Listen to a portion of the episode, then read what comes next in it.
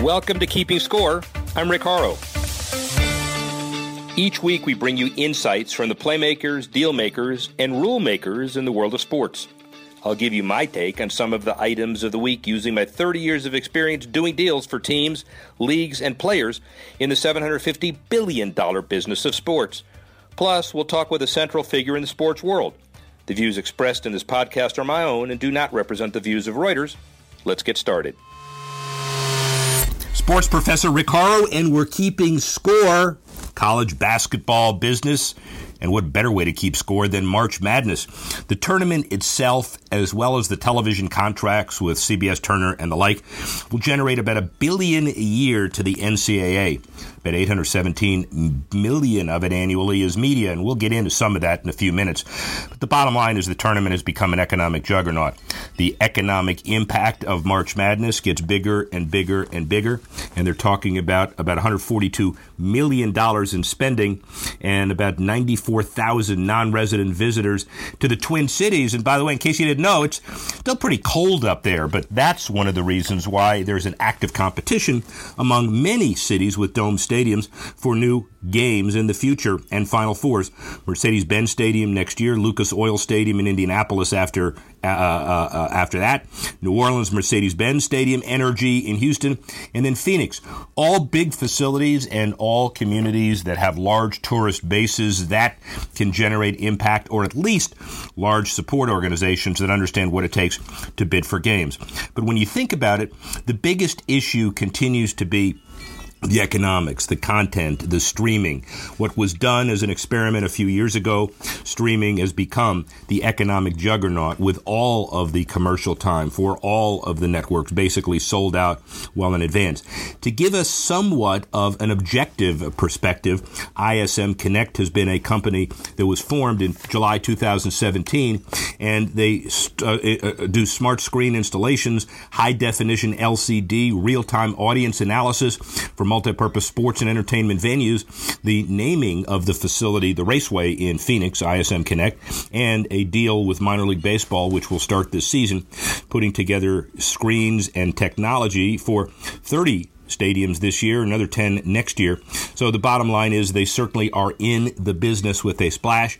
Jeff Josephson, the chief content guy from ISM Connect, talks about all of the issues relative to new media, old media, with messages certainly applicable to March Madness. Sports professor Rick Horrow, beyond the boardroom, inside every major sporting event as well.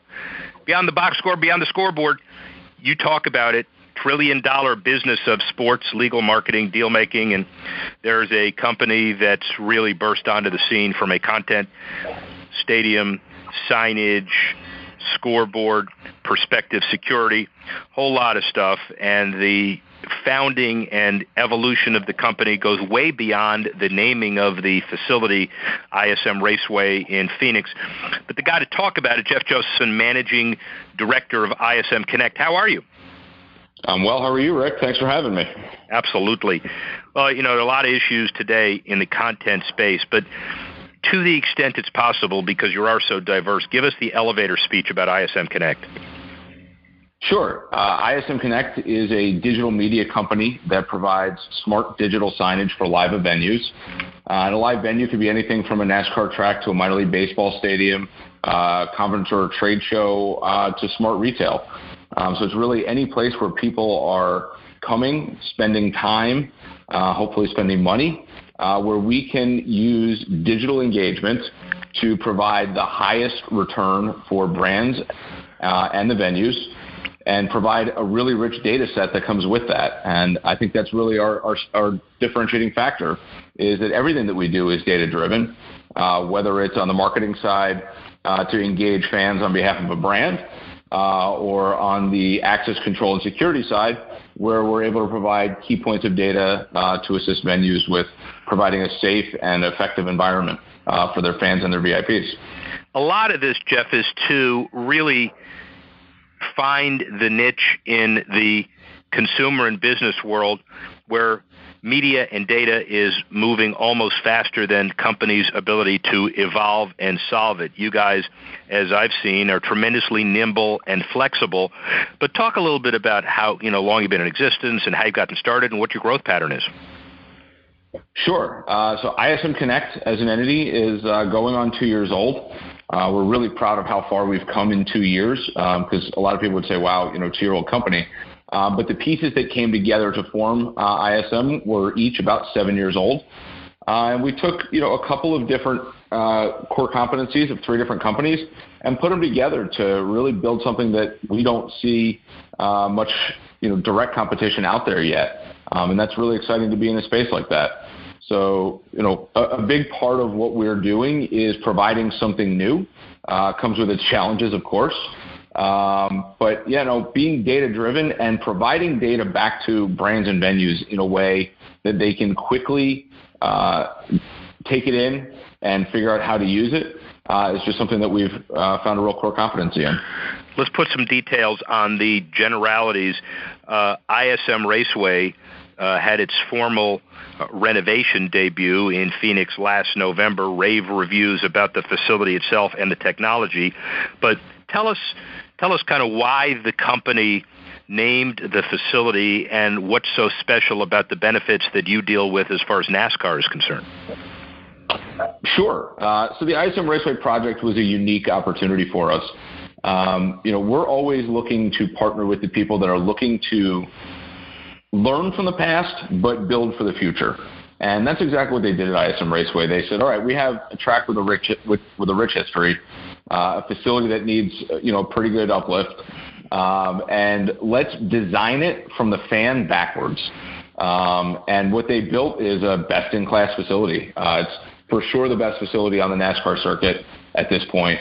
I spent the weekend there this past weekend. One of the greatest parts of the facility is that you really can experience all different types of interactions on foot without having to walk, 100 miles all over the place. The putting in the new fan tunnel that goes under the grandstands really shortens the walks. They've condensed all of the activation areas into a manageable size space. They've provided 5 or 6 different kinds of viewing opportunities for the modern fan. Because one of the things that we've learned is that, whether it's NASCAR or any other sport, sitting in a grandstand seat is not for everyone. And certainly this younger generation wants more of an opportunity to move around, to be social and to turn the event into a social engagement, and to be able to share that with the outside world. And ISM Raceway provided that opportunity for us to be involved in the technology conversations and the engagement conversations, and a way to demonstrate the advantages of our technology when properly deployed in a way that fans want to experience them. And so it's not just that, but it's also the content side of it. To talk a little bit about that, the screens that you have at all of the NASCAR tracks, and we'll segue into Minor League Baseball on that, but content is king, isn't it? Content is king, and it's both king in form and in form factor.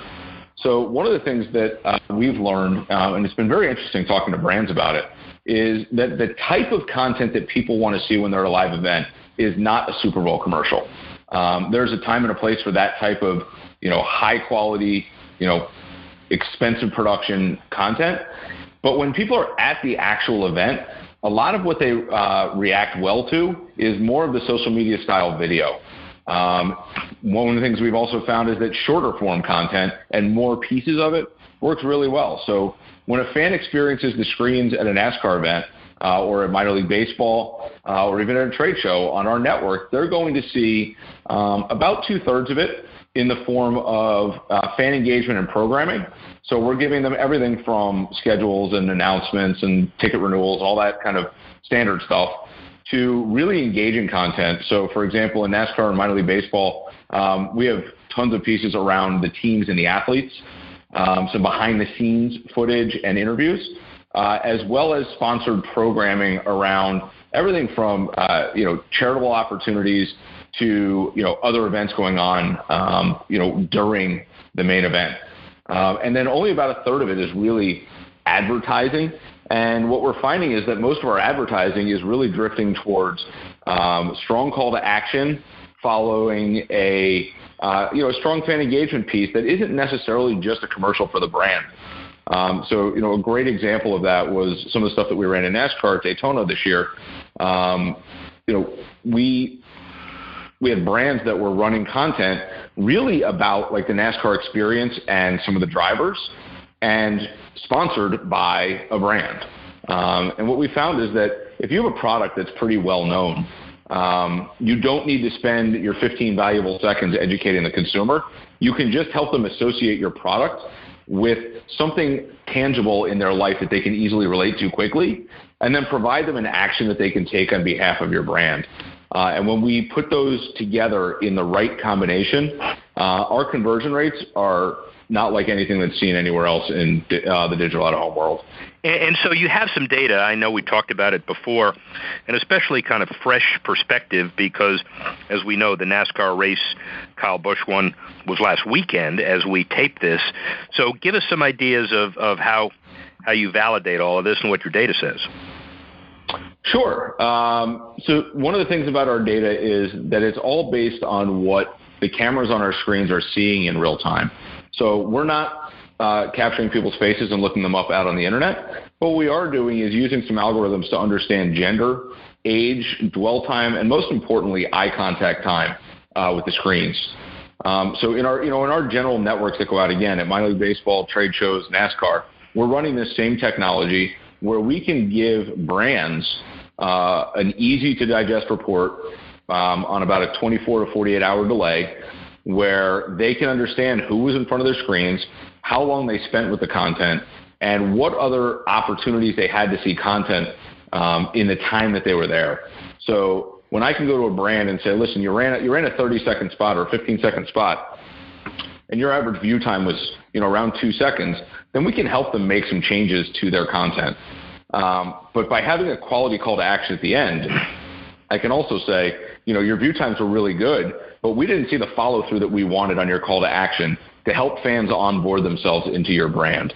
And we have some really good case studies around how to help them tweak that in a way that doesn't cost a ton of money, but is more effective for that audience.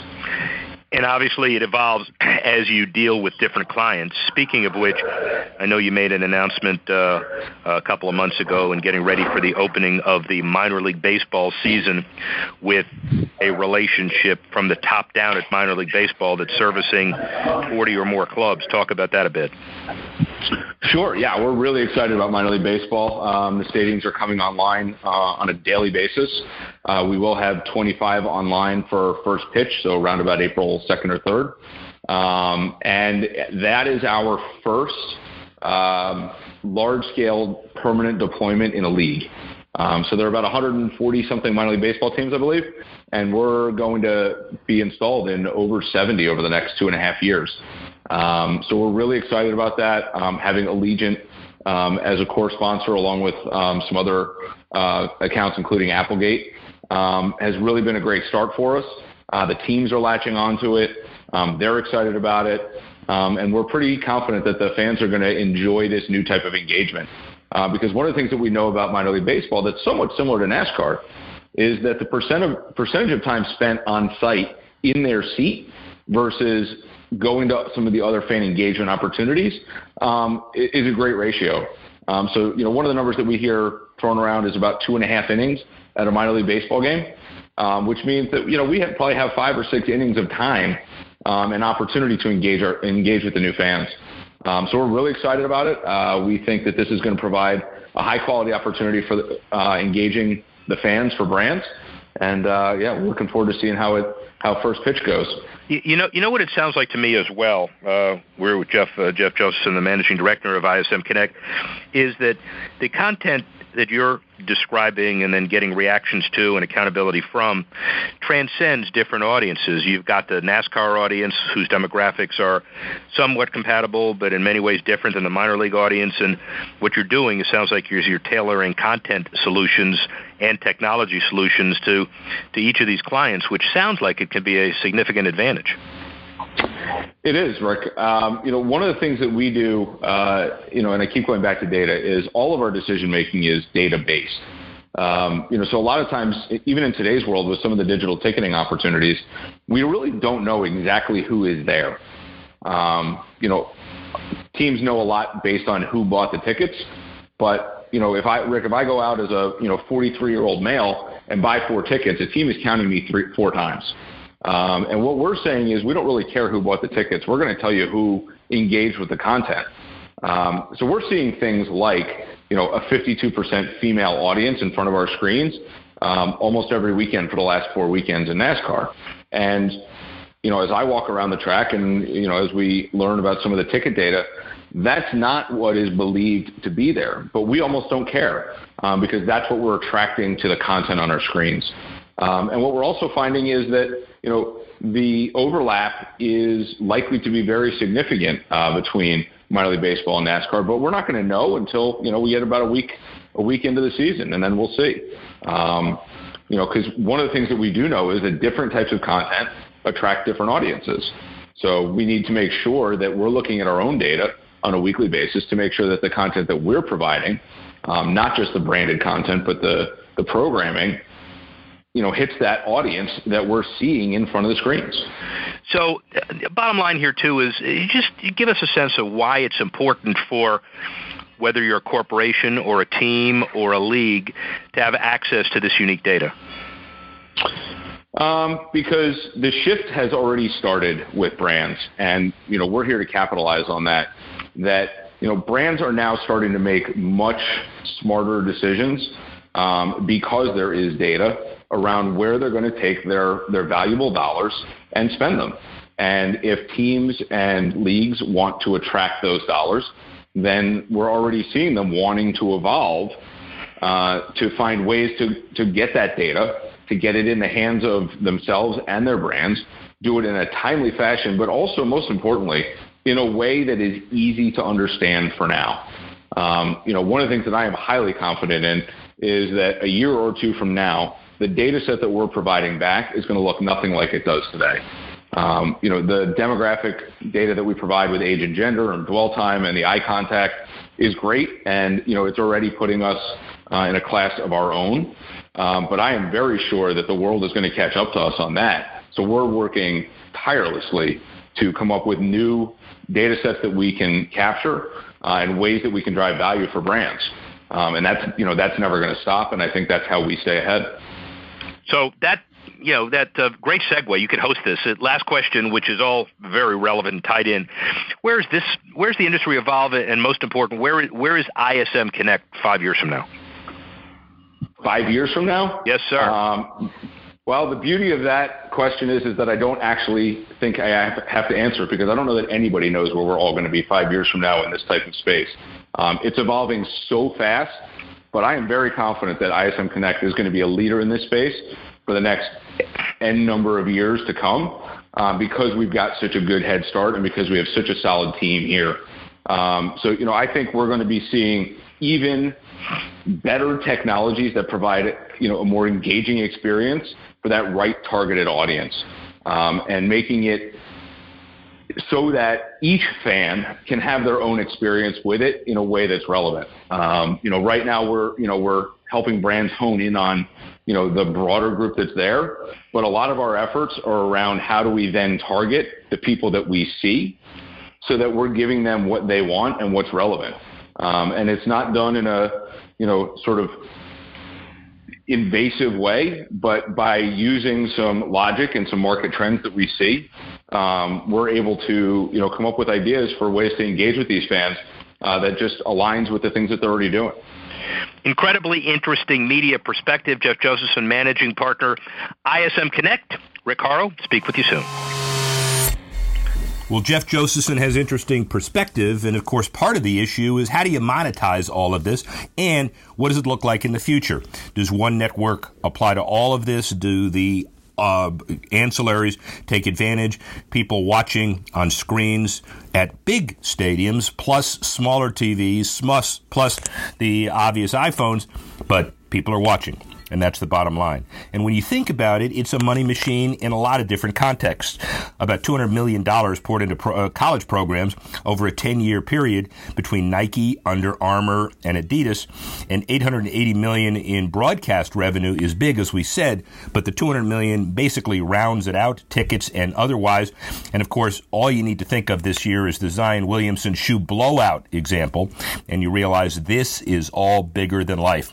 It's an activation issue as well, with major brands coming in for 2 days or longer to take advantage of what some people call a dead Sunday at Final Four, Saturday semis, Monday finals, and an industry trade show basically in the middle. But the biggest news this year, obviously, gambling. Last May, the U.S. Supreme Court overturned the federal law that previously withheld legal sports books to Nevada. And according to Bloomberg, 7 more states have now begun to allow betting, and a couple of dozen others are considering following suit. Nationwide, operators' gambling revenue could reach about $6.5 billion by 2023, and bettors in New Jersey, where legalization arrived last June, already wagering over $400 million every month. Tens of millions of Americans who otherwise rarely bet on sports will fill out a March Madness bracket and put down $10 to $20 to enter a pool with friends or coworkers. And obviously, it gets bigger and bigger every single year. This year, we don't have to talk about the illegal betting, although it's still prime. We've always talked about it before. Now we have a new perspective, and by the way, new revenues for the states. And here's the annual survey. Challenger Gray and Christmas, the outplacement and executive coaching firm, does this annual survey of lost productivity at the end of the first week and says every hour spent on games can cost employers $2.1 billion for a total of about $13.3 billion over the length of the tournament that will end with the NCAA National Championship game on April 8. Research done by staffing firm Office Team indicates that workers spend an average of 25 and a half minutes of their workday on March Madness-related activities, and a survey by T. Sheets and QuickBooks shows at least 48% of people participating in March Madness won their brackets during work hours. However, the basketball tournament can foster a little excitement among coworkers, and streaming games during work hours, heading to a local restaurant to watch the games, filling out brackets, or just discussing the games with coworkers will mean hours of distractions during a 3-week tournament, added Andrew Challenger, the vice president of this firm. But he adds that employers should use the tournament games to build morale, not restrict employees, and about 97 people watched March Madness last year, tens of millions of them during work hours. I say a happy worker is a productive worker. If you're listening, work, sneak the games, do whatever you want, watch them, and tell them I said so. Sports professor Rick Horrow, speak with you next week. Thanks for listening to this edition of Keeping Score. Assistance provided by Carlos Waddick, Tanner Simpkins, Reuters Digital. I'm Rick Horrow. Thanks again for listening. See you next time on Keeping Score.